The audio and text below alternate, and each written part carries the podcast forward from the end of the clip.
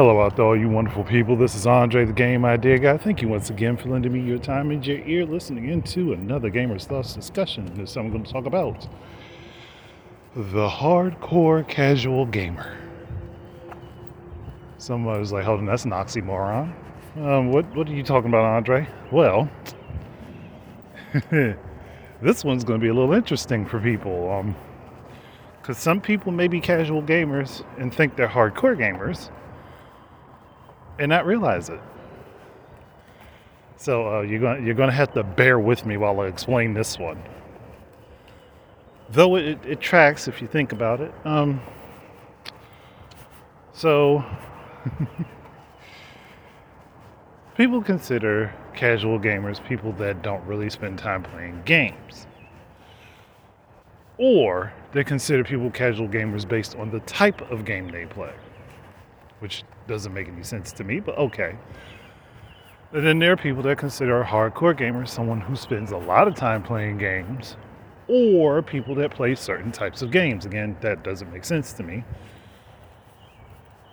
But those two definitions can't be true together for both of those. They, they just can't be true together. And there's reason why they can't be true together. So, before I get deeper into that, when you think of a casual game, what are the first things that come to mind for the general public? I'm not talking specific user bases, I'm talking the general public.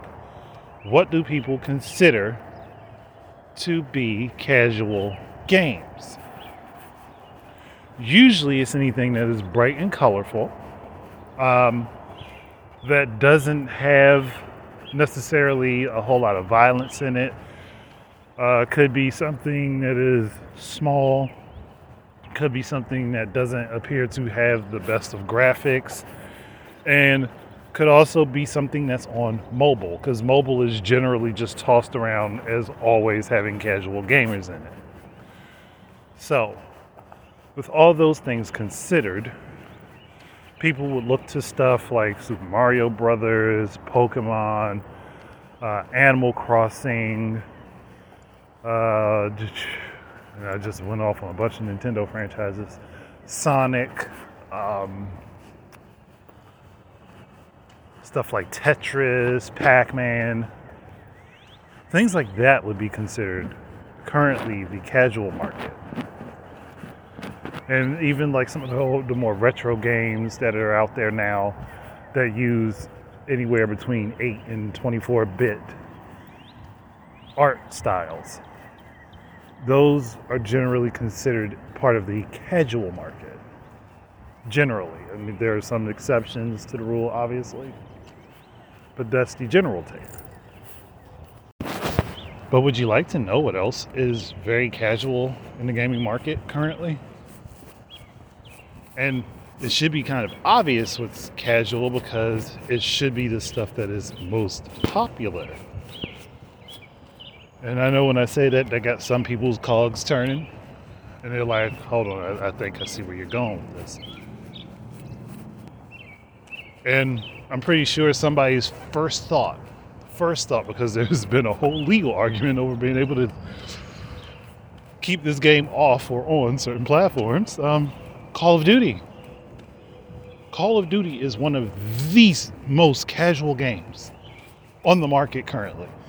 And I start to realize that's why I lost interest in it because it became so casualized that a lot of the things that made it fun to me ended up being lost. That's why I don't have as much of a desire to play Call of Duty to to myself because honestly, the skill ceiling has dropped. like it has indeed highly dropped. Not saying that there aren't some, again, hardcore, great Call of Duty players out there, but in the general sense, the skill ceiling has dropped off. now let's pull another game I could say is a casual game off the out the market, and I don't think anybody would disagree with me. Smash Brothers. Smash Brothers is a casual is a casual game. It's marketed as such, it's treated as such, The only time that you find anything hardcore when it comes down to Smash Brothers is when people are trying to talk about tournament play. But the game in general is casualized because one is highly popular, people buy it up a lot. And I don't think there's anything wrong with anything being casual. So let's not uh, act like that. But casual for certain games just fits better when you talk about it than it does for others. Other casual games, Madden, any of the 2K sports games, um, honestly, any EA sports game.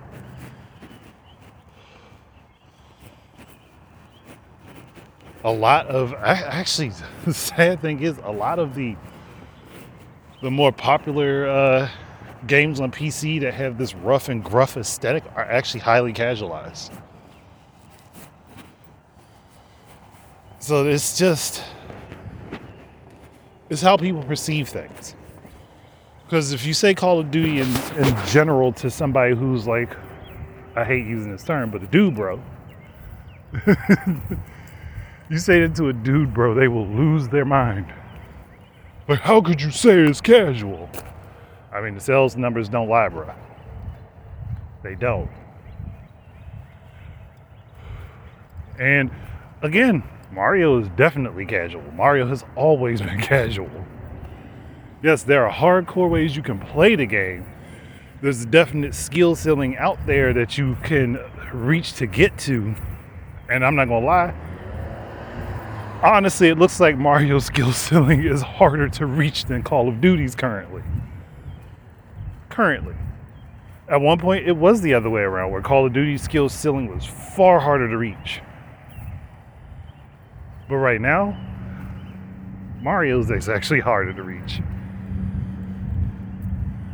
And that, that, that breaks some people's brains to think about that. And it's like, huh.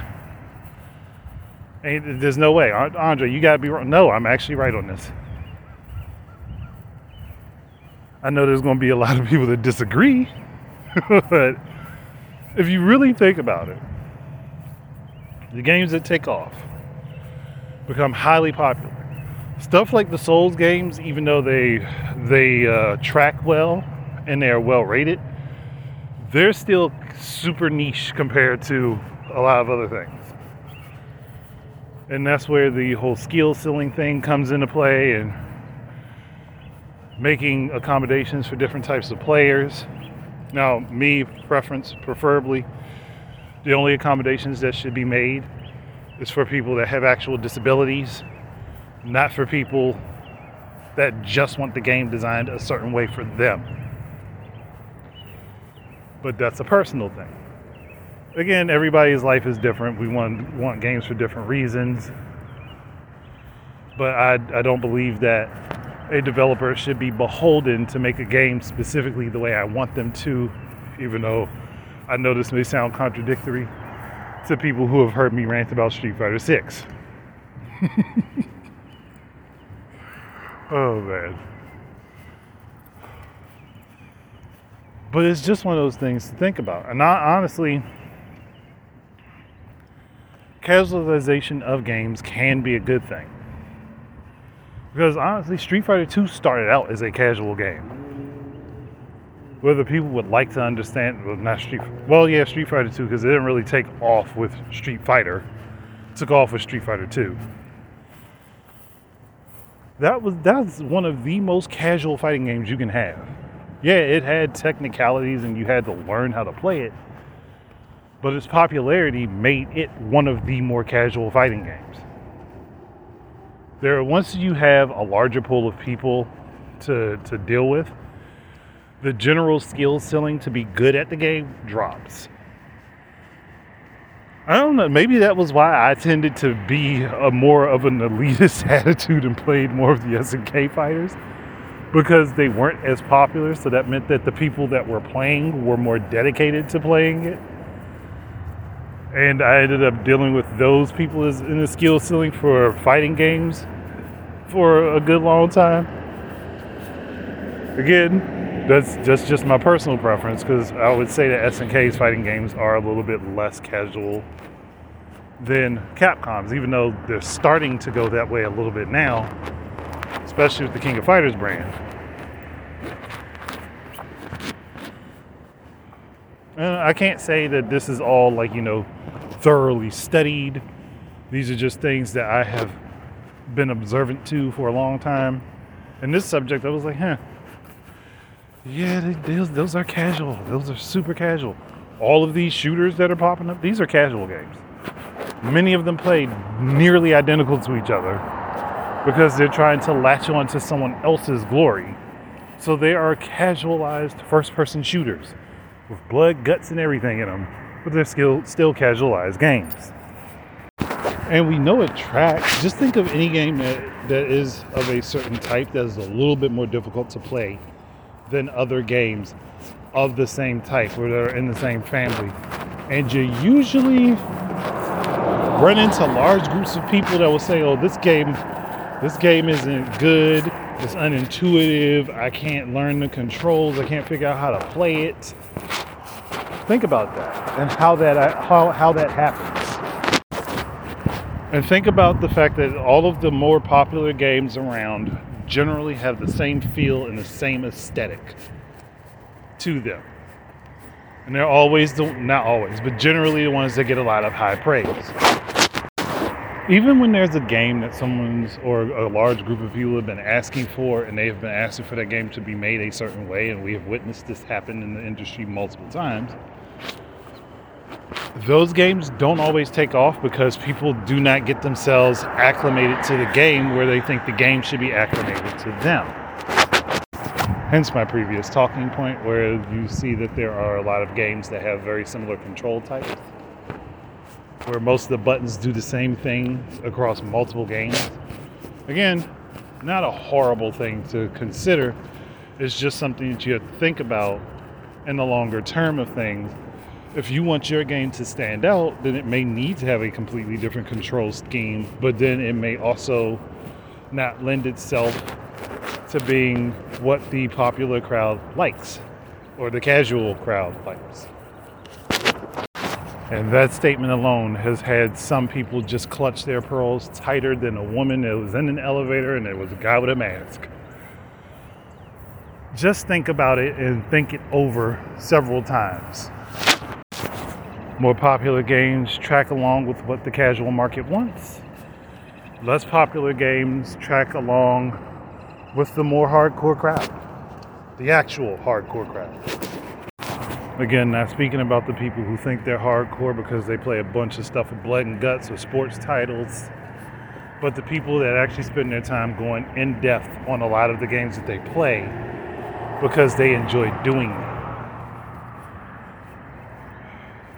and not the people doing it for popularity either, because that does not make you hardcore, that just makes you a puppet. If you're doing it for popularity, that makes you a puppet. Now, there are some well paid puppets out there, now let's not throw any shade, but it would still make you a puppet because you're pulled by the strings of what everyone else wants. So it's a little bit more complicated to explain. But when you think it through and you look at how things trend and the way things tend to go, it's not all that, you know, it's not all that strange of a concept. It's one, again, one of those things where if you just put a little bit of extra thought into it and you're just like, hold on, well, this doesn't make much sense. How can guy A here who only plays Call of Duty, Madden, FIFA, and 2K and some annualized games like Assassin's Creed be considered a hardcore gamer. But the person that diversifies what they play and they'll play something out of the indie scene, like One Step from Eden, uh, Unsighted, I believe, uh, Child of Light, even though it's not necessarily indie, or uh, the older school Final Fantasy games that are not trying to clone Devil May Cry to become popular.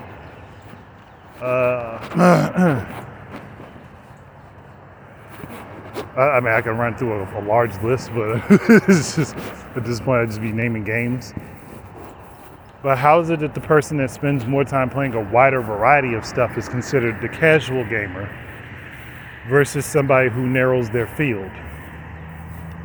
Is and again, it's different if you're like talking about like doing this as a profession. That's one thing. But if we're just talking like general scope, it kind of doesn't make sense that the person that does not have a bunch of different games or play a bunch of different type of games is the hardcore gamer.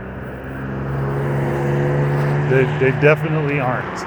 And I would also I would also go ahead and argue that hey, even the guys that play games professionally and play like for esports and stuff, they are very likely, and I mean very likely, in their off time playing something else to decompress from the game that they play professionally. Just saying. But I think I've uh, I've extended this subject out as much as I can. If anybody has any opinions that they would like to espouse, please do. I always welcome them. Well, otherwise, thank you guys very much for listening in. Keep your eyes and ears out for more stuff from me. And until the next time, enjoy your games. Peace out, everybody.